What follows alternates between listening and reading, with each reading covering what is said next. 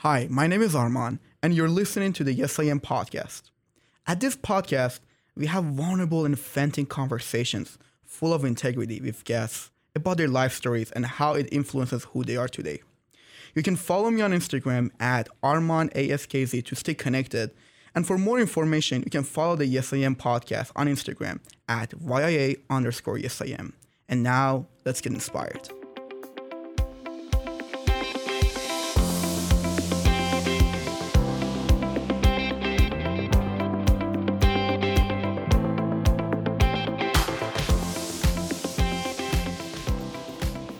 Welcome to Yes I Am podcast, Josh. How are you doing today?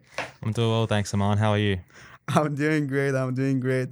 Josh, um, I think I told you before this episode uh, that like one of the main questions I ask when we start this whole conversation is, "What is your story?" And I'm very interested to know yours. So, what's your story, Josh? All right. Well, um, it's kind of a long story, but I'll try and be, you know, as as short as possible here. You actually Um, can go long as possible.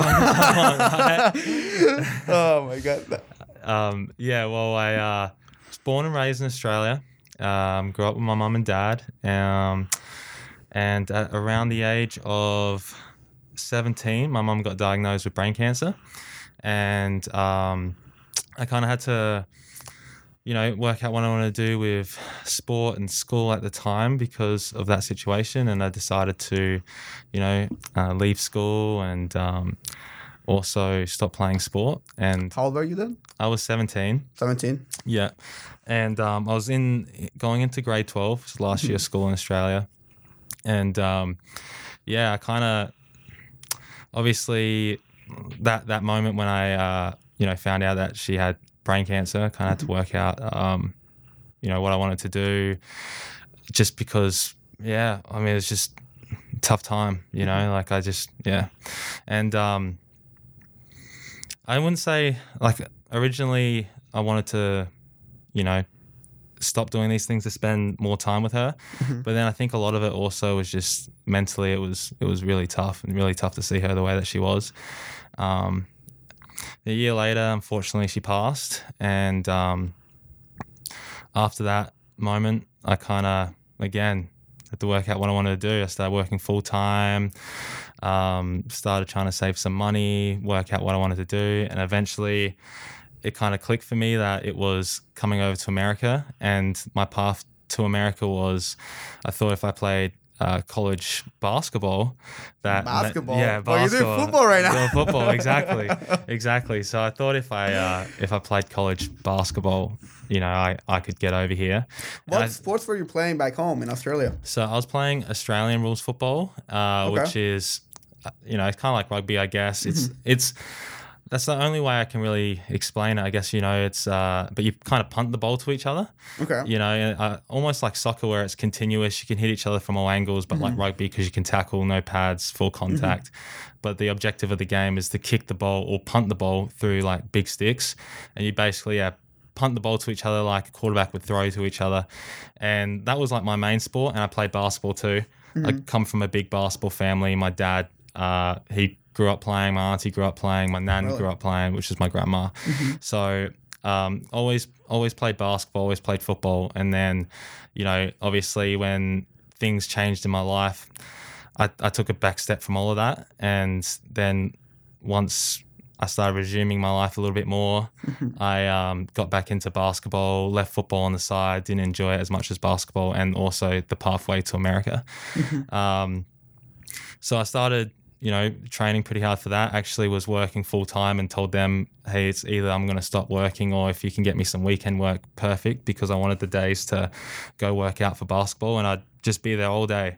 Wake up at 5 a.m., be on the basketball court, take a break, come back at 10, shoot hoops, go go to the sand dunes, run sand dunes, finish, play games, go to the gym, wake up the next day. Well, it is that? Why, why did it what did it mean a lot to you to play basketball and come to the United States? It it was um, for one, I promised my mum I'd get the education once I. I left school, right? So when I when I left school, I had told her, you know, look, I will get my education, and like this isn't over for me.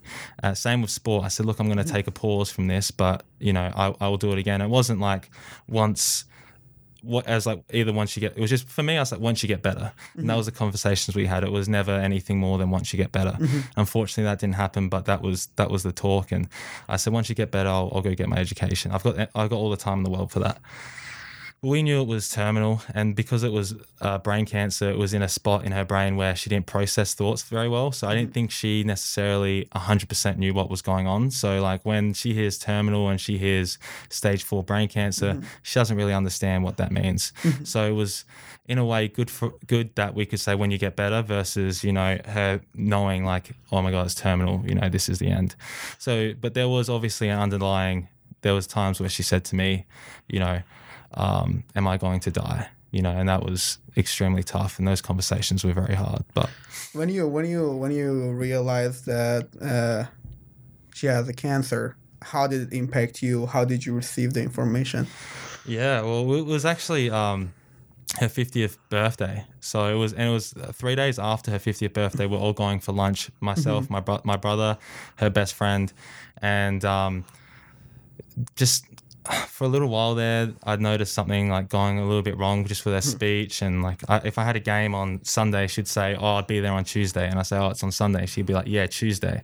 Like she would correct herself by saying that same day. Mm-hmm. So I started to think something was wrong, and then, you know, she basically started crying, saying something's wrong. I got a huge headache. I can't see straight. I can't think straight. We took her to the hospital and. Uh, the moment when they when they told her uh, and told us, well, they actually pulled me uh, into a different room with my brother, and they said, "This is what we're about to tell her." And we went out. We told her friends, told everyone that was kind of close to us, and the thing that they said to me, all of her friends, was like, "Be strong for your mum." And as a 17, 18 year old, Yeah. when I think be strong for my mum, I think show no emotion, which is completely the wrong thing to do, you know. And sure.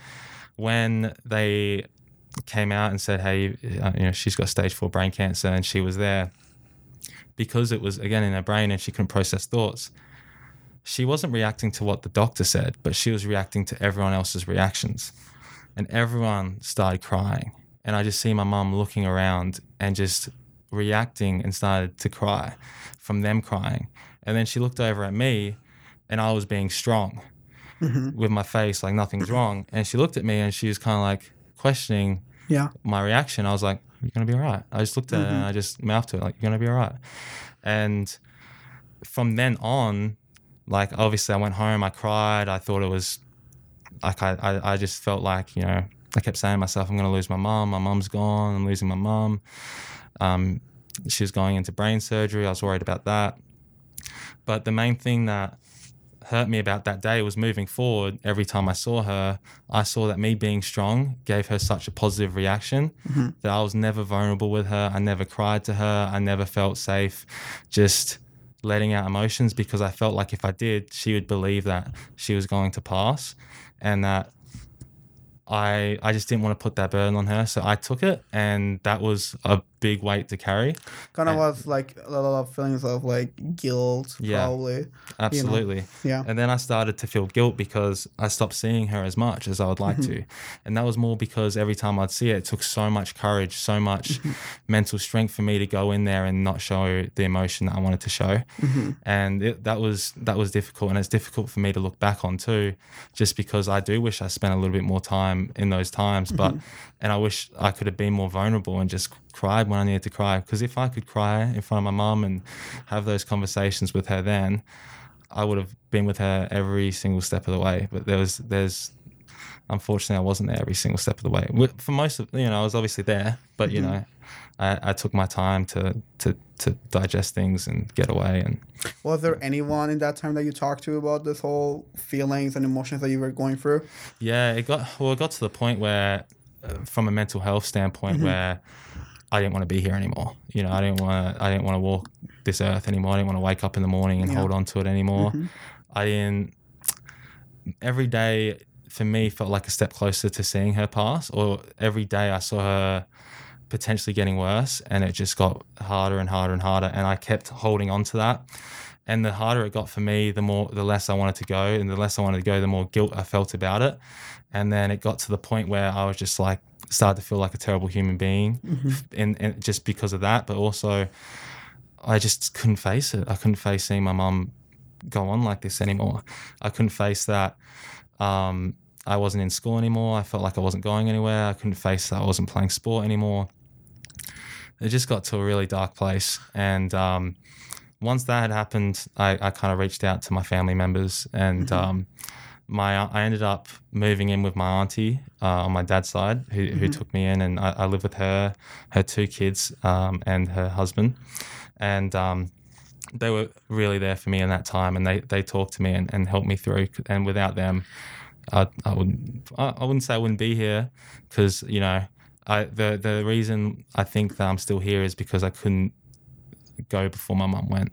That was big for me. I wanted to be here for her, but they supported me and helped me get through everything before and after. Did you ever ask yourself that why this is happening to me right now?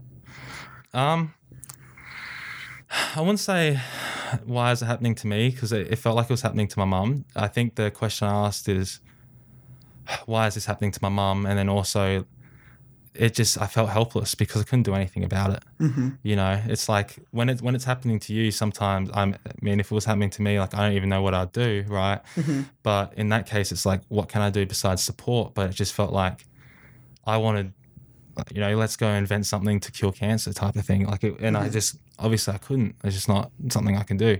You know, it has obviously hasn't been done yet. So it's just. I wish I could do something, but I couldn't. I was just watching and talking to doctors, everything, and it just felt like I was helpless. And um, I was like, why is this happening to her? And a little bit of why is this happening to us? But it was, it was you know, mainly her because um, she was the one going through it. I was just there.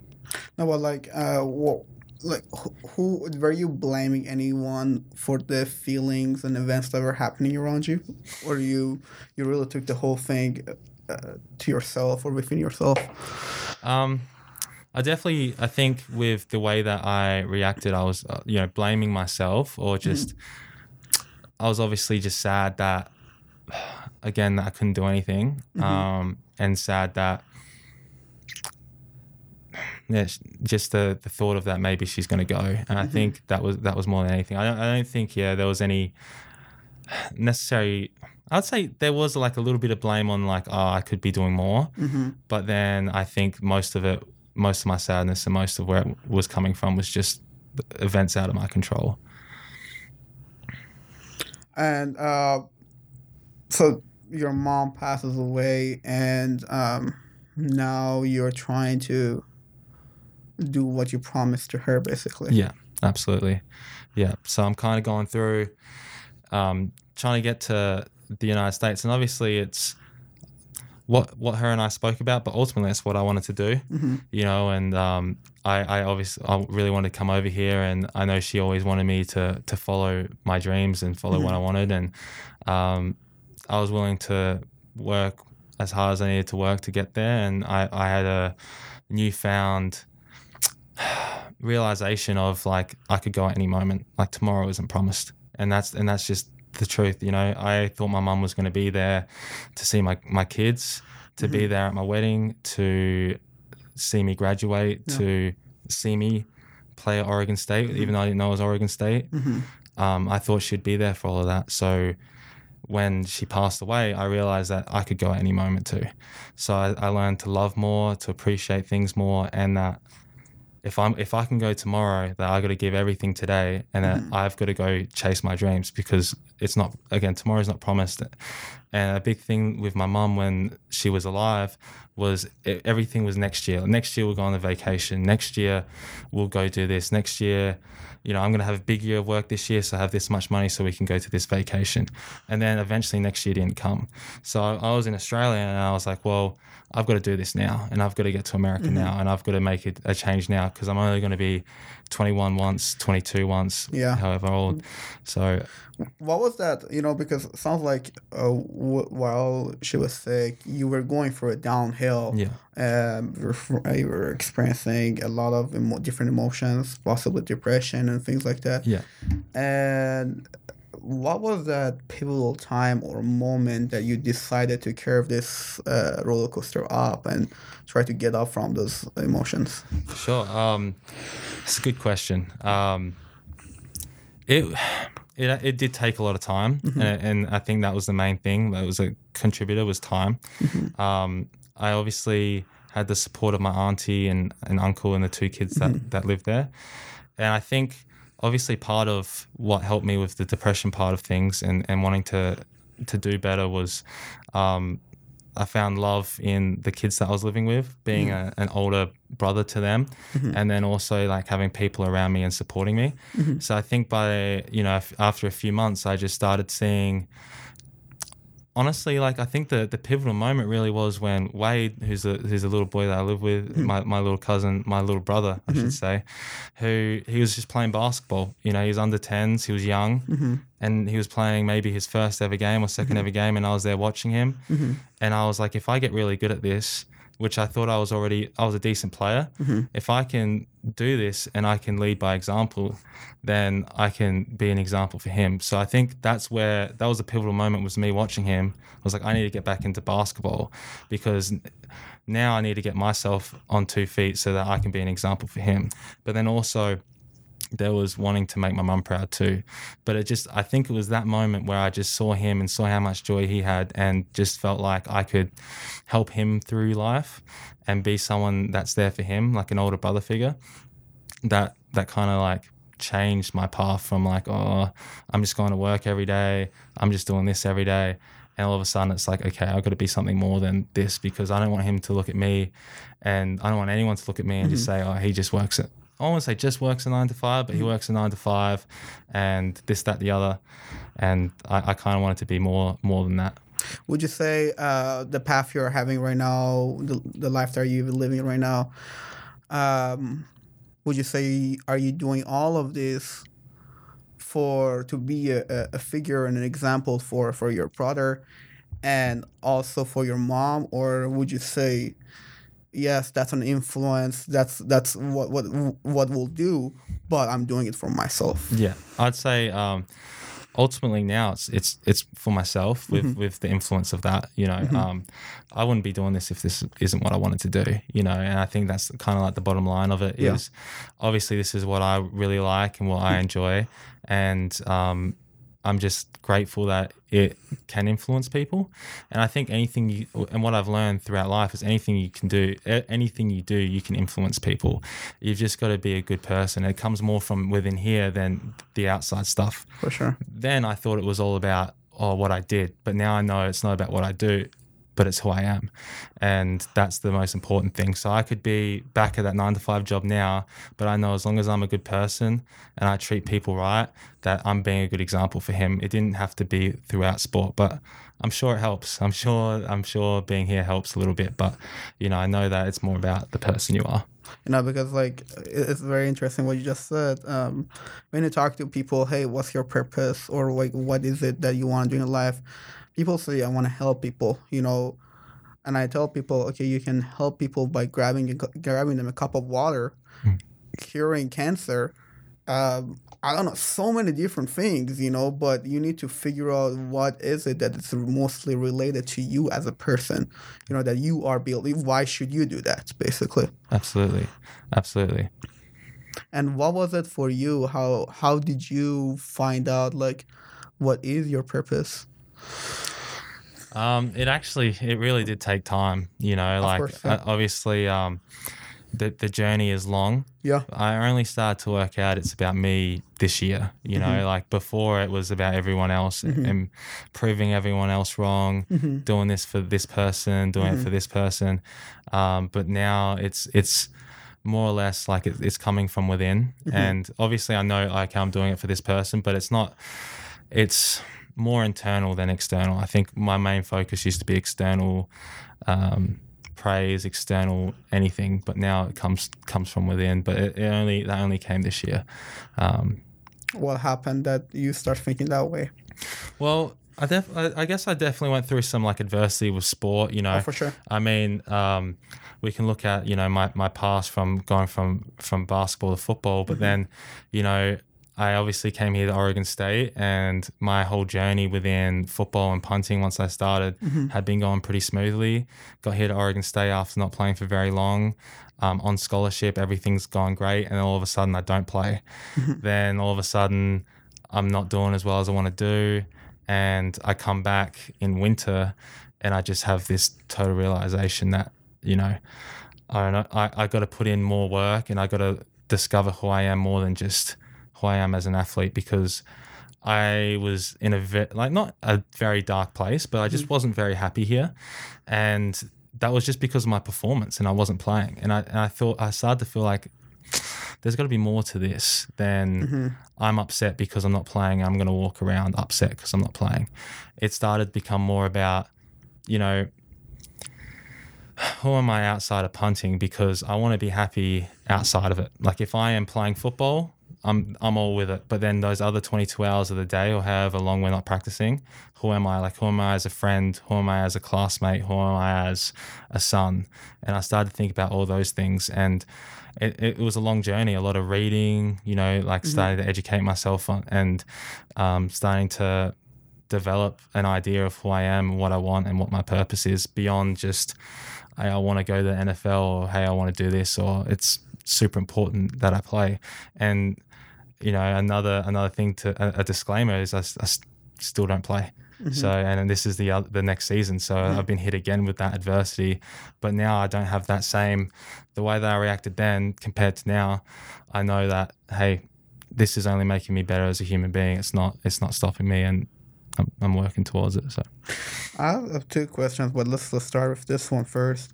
Uh, you talk a lot about happiness, and what do you think right now brings you true happiness? Well, happy, ha- yeah, happiness is interesting mm-hmm. because I think about happiness and I think about joy, and I know that they're two very similar, right? Mm-hmm. I think joy, from my understanding, comes a little bit more from within, and then mm-hmm. happiness comes a little bit more from, you know, you eat a nice meal, you spend time with good company, this, that, the other. Yeah. I think right now I'm def- definitely have a lot of joy in my life, and that comes from just like virtue, uh, knowing knowing I'm doing the right thing, knowing I'm being a good person, um, and from a from I guess I can use happiness like from a happiness point of view and a joy point of view. Like I'm in a really good spot. You know, I'm really happy. I'm really joyful, um, even though. In my sporting career, this might be the toughest time of my life. Um, this is probably the biggest adversity I faced with sport. For one, to not play last year, that was tough. But then to come back this year and things be different, and me uh, being expected to play from a lot of people to not playing and to, to be in the place I am with happiness. And it's just, uh, it's just, it is a good place to be in because I know that I can go through adversity now and, and still be happy. And I think a lot of it comes from gratitude. You know, I'm not too concerned about what I don't have, but I'm more concerned about what I do. You know, I, I focus down on, I'm grateful that I get to wake up in the morning. I'm grateful that I get a cup of coffee. I'm grateful for the food that I'm given. I'm grateful I did get to travel with the team. I might not be playing, but if I focus solely on that, yeah, I'm going to be miserable. But I focus on all the things that I'm very lucky to have. I'm so lucky to have a lot of things. You know what I say about gratitude every day? I, I tell myself I'm I'm just glad, I'm grateful that I'm alive and have the opportunity to be better today. Absolutely. That's Yeah. awesome. That's really awesome. Because there there's a lot of things that can go wrong. But as long as you you feel grateful about what you have and you because it's it's very interesting that you're talking about all this gratitude because a lot of us start realizing what we have when we don't have them. Absolutely. Absolutely. And we do I mean, ultimately we all do have a lot of things. You know, mm-hmm. as long as as Yeah. long as we wake up in the morning, I think that's just a blessing in itself. It's something to be grateful for because this life isn't promised, tomorrow isn't promised. So as long as you wake up in the morning, you get another chance to crack on, another another chance to Yeah. have a good day and and develop as a human. No matter who you are and what circumstance you are, you have an opportunity to to do something. What what got you to well? I mean, what you're talking about right now has to do a lot, a lot with spirituality and being feeling blessed and grateful for what you have. But uh, what has inspired you to uh, go from all that dark place to be in a place right now that you're just grateful for for what you have right now?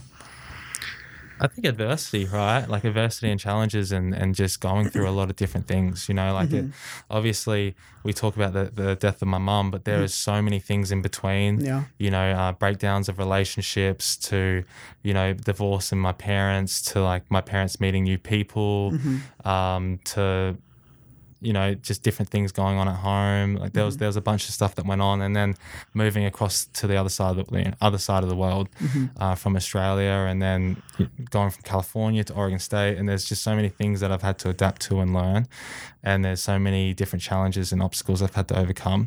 That throughout all of those things, I've had to learn just kind of to be grateful for the little things and not try not to let like big time adversities sway me from what I want to do because I mean they say that you know failure is a recipe for success and I fail a lot and I failed a lot and I think I'm starting to be more grateful for the failures maybe not grateful because I, I don't like failing but I, I've become better at accepting them and, and, and understanding that potentially they're going to lead me to a better path or to a better future Sounds like you have been doing a lot of work about getting to know yourself better.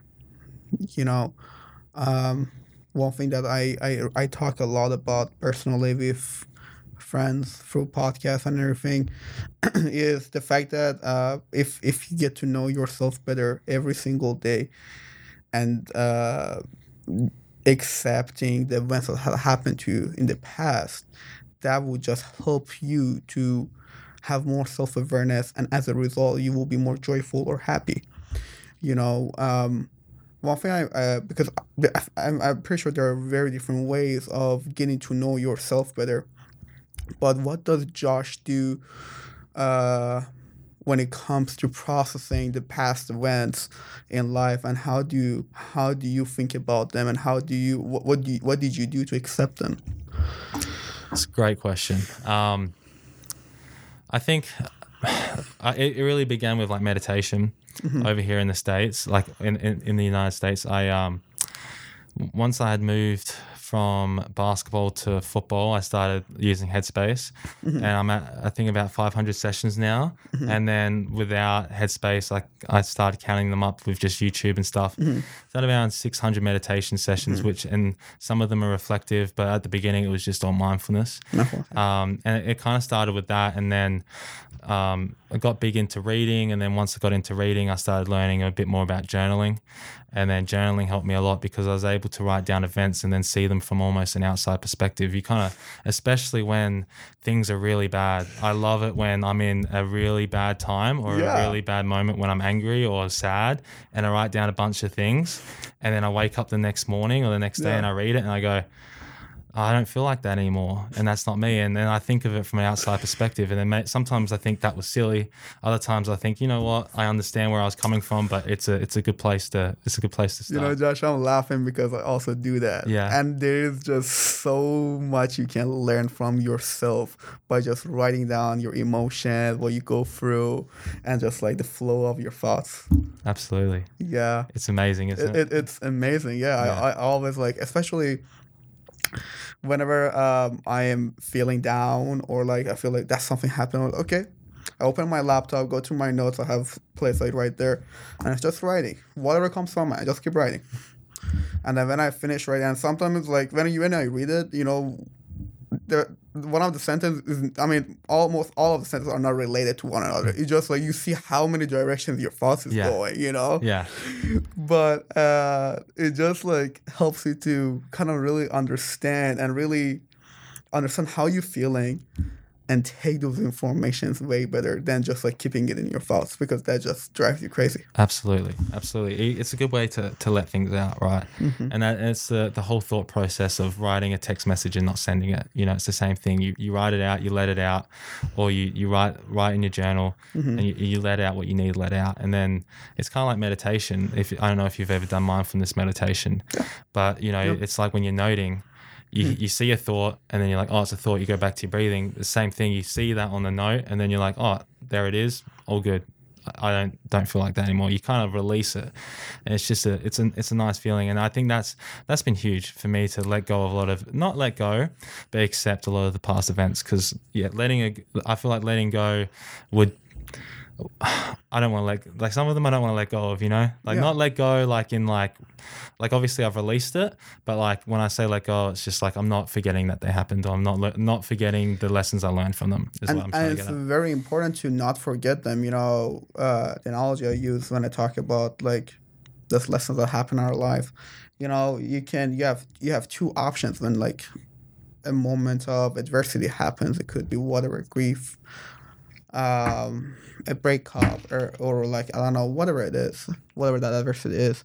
You have two options. People either cope with it and or like coping with it they can cope with it like in a more healthy ways than like the the bad ways.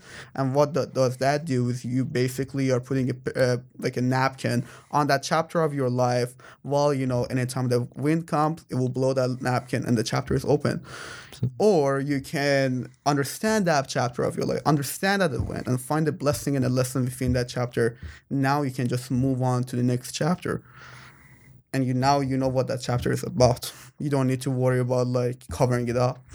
Absolutely. No, I completely agree. And you think about it, you know, it's it's either you face it or you mask it. Are you going to mask the emotions or are you going to face it head on and, and, and go and, and grow from it?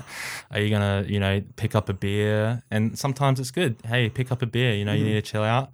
But you're going to pick up the beer. You're going to go out every night. You're going to do this, the other, or are you're going to not mask it. Go face it head on. You know, figure out what you're feeling, how you're feeling, and you know, move. How how can you move forward from it? And I think that's really important. You know, and I think some people just need to mask it, but it's that's like you said, you're just masking it. You're not fixing it, and it's until you go in there and fix it and face it head on.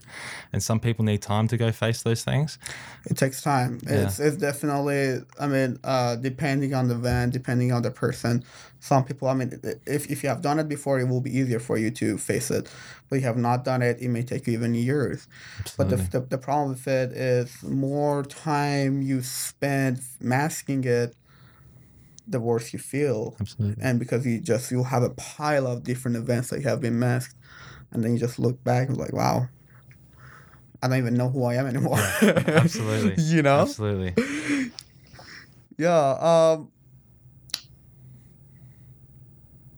One of the things I wanna I want you to a little bit talk more about is, um, you said you do meditation, and um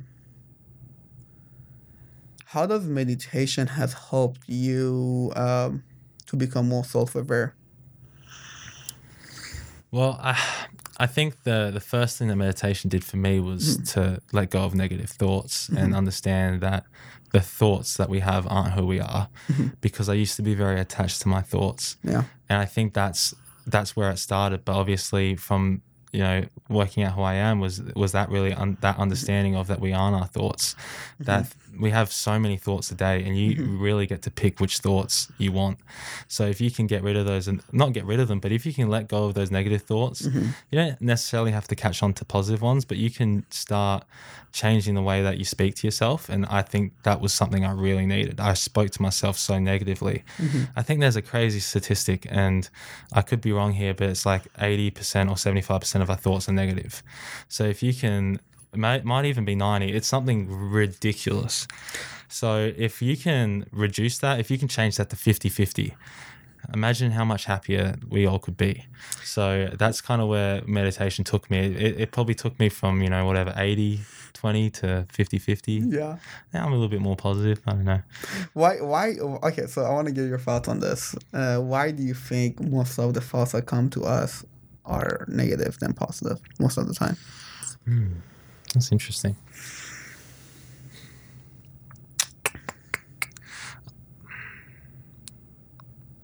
I'd like to think, not not I'd like to think, but I think it's just compare. A lot of it would be like comparison, comparing yourself to others. I think it's very easy to find, to think about what you're what you're weak in and see that in someone else, and so it's like comparison and jealousy, right? Mm-hmm. And I think a good way to to to deal with that is to think about, let's say, you've got your insecurity is, oh, this guy has bigger muscles than me, right? Mm-hmm. But if you were to to say this guy has bigger muscles than me, if you if you said to that person, you can have the same muscles as he has, but you have to have all the experiences that he had in life, and you lose all of yours. You don't get the same. You don't have the same hair. You don't have the same car. You don't have the same girlfriend. You don't have the same family. Would you? Would you? Would you sacrifice those things to have that one thing that he has that you don't? 100% of people would say no. So why get hung up on this guy having bigger muscles or this guy having a better smile or this guy or this girl having a better smile, whoever it is, right? Or this guy, whatever. This guy's a better footballer. But would I sacrifice all the things I have to be a bit as good as him, as good as him that I have now? Probably Yeah. not. Yeah. you know and i also think like it's way more comfortable to think about that person has a bigger muscle and i don't have it Mhm. than for me to like okay what can i do to build a better body Absolutely. You know it's it's i feel like a negative thoughts like come a lot from our comfort zone and they put us in our comfort zone. Whatever it is you know you can um we can text somebody or we cannot. Which one is negative? Not texting because you're gonna think about how many things can go wrong if you text. Absolutely. you know but if you just text it you will see what happens you know? Exactly. but like all these thoughts are come to you because they don't want you to they don't want and i think like this is how the brain works. Our brain is really trying to do and try to stay as comfortable as possible you know your brain is like your employee you know any employee rather to like do very simple stuff and get paid with food and uh, sex and all those kind of stuff than uh, work for them than work for them Absolutely. It's it's it's hard to get out of that comfort zone of just accepting things as they are. And that's obviously all all growth comes from that discomfort zone. Mm-hmm. And the more i think the more you can get into it the better. And i think that was one of the first things that i did when i really started to change my life was the first thing i did when i woke up was hop in a cold shower. And the reason was it was because straight away i'm putting myself in a discomfort zone. And i had a rule that once a day that I would have like an act of courage. Whether that was there's a group of 10 girls, I'm going to sit at that table and say hello. Mm-hmm. If I had to do that, I was going to do that. Or if it's like I have to go talk to my coach about this, even though I don't I don't feel comfortable with it, I got to talk to him so that he knows like, oh, I'm struggling with this. And it was just like one act every single day, even just reaching out for help or or putting myself in in situations that I didn't feel so comfortable with, just so I could see that it's not all that bad. They always say like people go three, two, one, and they just go. It's almost as simple as that, and the amount of growth that happens in those moments is just tremendous. I want to ask you a question, and uh, I'm very curious about your answer. And that is, what do you think is the difference between uh, vulnerability and insecurity? Well, obviously, I think they're pretty different, very different. Because vulnerability is to me, and I, I'm a big reader, and uh, I've read a lot of Brene Brown's books, and Yeah. obviously she talks about the power of Shame and, vulnerability, uh, and I listened to her audiobook, Power of Vulnerability, um, and you know she talks about vulnerability as just being your true, authentic self, right? And then insecurity. I, I get that's just kind of to me it sounds a little bit of je- oh not jealousy insecurity is just not feeling comfortable with who you are so vulnerability is being who you are and then insecurity is not being comfortable with who you are is is probably So right. basically, can you like, can we say like, uh, insecurities are there to shield off and block off from being vulnerable? vulnerability. Yeah absolutely. Absolutely. I'd say that yeah. So when you're trying to be your true authentic self mm-hmm. obviously there's going to be times where you're going to be insecure about something. So like you might be in, in with a group of people mm-hmm. and they might all like this one book but you don't like that book. Uh, are you insecurity will say say that you like the book. Your true vulnerable self will say hey listen guys i know you guys liked it but i don't like this mm-hmm. book. And i think that's the is stepping into that part where you can say hey you know mm. what i'm just going to be authentically me and i'm going to mm-hmm. say i didn't really like this book. I'm sorry if you guys liked it but that's just who i am. And then maybe find a group of people mm-hmm. who like the same books as you or likes the same things as you. But if you always say if you let those insecurities overtake and you always say oh i like that book then Yeah. you're never going to be happy. You're ne- mm-hmm. and you're never going to be with the people that you really want to be with. For sure. So- Sure. Um, we're getting close to the end of this episode, and um, I love to ask, what is the biggest lesson you ever learned in your life? the the biggest lesson, and I, I touched on a little bit earlier, is is don't wait for tomorrow. Um, tomorrow isn't promised, and um, uh, the Stoics talk about this a lot. You know, they talk about memento mori, and Yeah. it's just like you, you know, remember that you will die. And I think that's a lesson that is just so important that we all need to remember is that yeah, tomorrow isn't promised. Uh, live today like it's your last, Mm-hmm. and that doesn't mean live today like it's your last. You know, YOLO, like let's go. That, that kind yeah, of don't go party, eat you know, ten Domino's Yeah. kids love because your Ex- last day. exactly. But it means love like it's your last day. Yeah. Appreciate like it's your last day. yeah, Take this this workout like it's your last day, and Exactly. appreciate everyone like it is because you don't want to you don't want to go with any regrets and for sure. And also you know it's it's a good way to live. Tomorrow isn't promised, so why worry about then? Do you think about death? Um. Yeah, yeah. I used to more than now. Um, I had to kind of get comfortable with it because it's tough, you know. I think that's one of the things I liked about Memento Mori and learning about Stoicism and learning about what the Stoics did and what they wrote is just. I think if I live every single day like it is my last and enjoy it and appreciate everyone the way that I want to appreciate everyone, that when I go, I, I can go happily but it is a scary thought for me. It is a scary thought because you know, as much as we like to think we know what's on the other side, um, you just never know. I remember um because I think about death a lot, Mhm. and I try try to live my life that like if God tells me, "Hey, you're gonna die to I'm like, "I'm cool. I lived a great life. I'm if if, if you think it's the time right now, that's fine." And I think that's just I mean it's the same mindset that you said. You know, live life without regrets. Yeah. You know, live a life that you really enjoyed, whatever it is. Love that. Absolutely. Um, Josh, we call ourselves Yes I Am, Yes I Am podcast because we believe you can put any word in front of it and become that person. If you would love to put a word in front of Yes I Am, that what word would that be? Uh, it's all the first word that always comes to mind is grateful.